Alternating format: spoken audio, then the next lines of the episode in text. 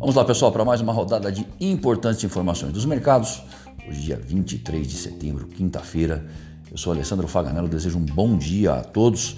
E o cenário até o momento, às 9 da manhã, é o seguinte: nas bolsas, o SP Futuro operando em alta 0,59%, o índice alemão, o DAX, em alta de 0,77%, já o CSI 300 lá na China, esse encerrou em alta de 0,65%. WTI, barril de petróleo, 71 dólares, enquanto o comportamento do dólar ante as principais moedas no exterior é de baixa, de 0,3%.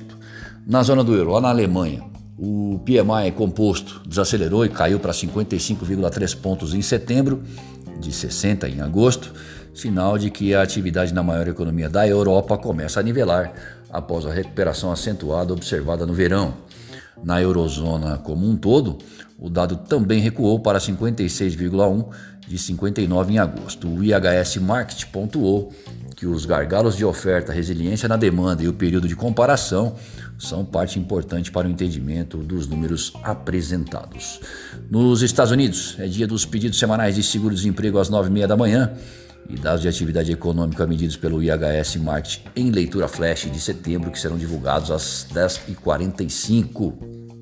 Na China, diminuem os temores em relação à Evergrande, com sinais de que o governo chinês vai participar da solução que envolve a dívida da empresa.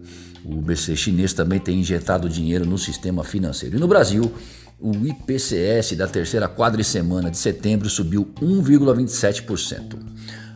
Bom, depois do Fed sugerir que vai começar a retirada dos estímulos em novembro, encerrando o processo em meado de 2022, o Copom subiu a Selic em 1%, antevendo outro ajuste de mesma magnitude para a próxima reunião. O comitê vê a inflação ao consumidor persistindo no curto prazo, decorrente de repasses de custos, restrições de ofertas e pressões sobre componentes voláteis, como alimentos, combustíveis e energia que refletem fatores como o câmbio, commodities e condições climáticas desfavoráveis.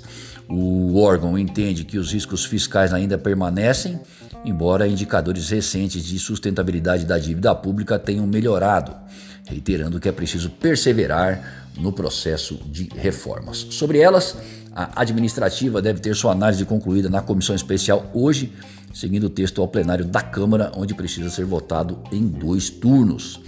Por falar em Câmara, foi instalada a comissão especial que analisar, vai analisar a PEC dos precatórios. O dólar vai abrindo em baixa no início dos negócios. Lembrando que o encerramento de ontem para a moeda americana foi de 5,3040, já para o euro 6,1805. Para mais informações e consultas, ligue para nós 011 911 7711 ou acesse o nosso site amplaassessoria.com.br e confira os nossos serviços.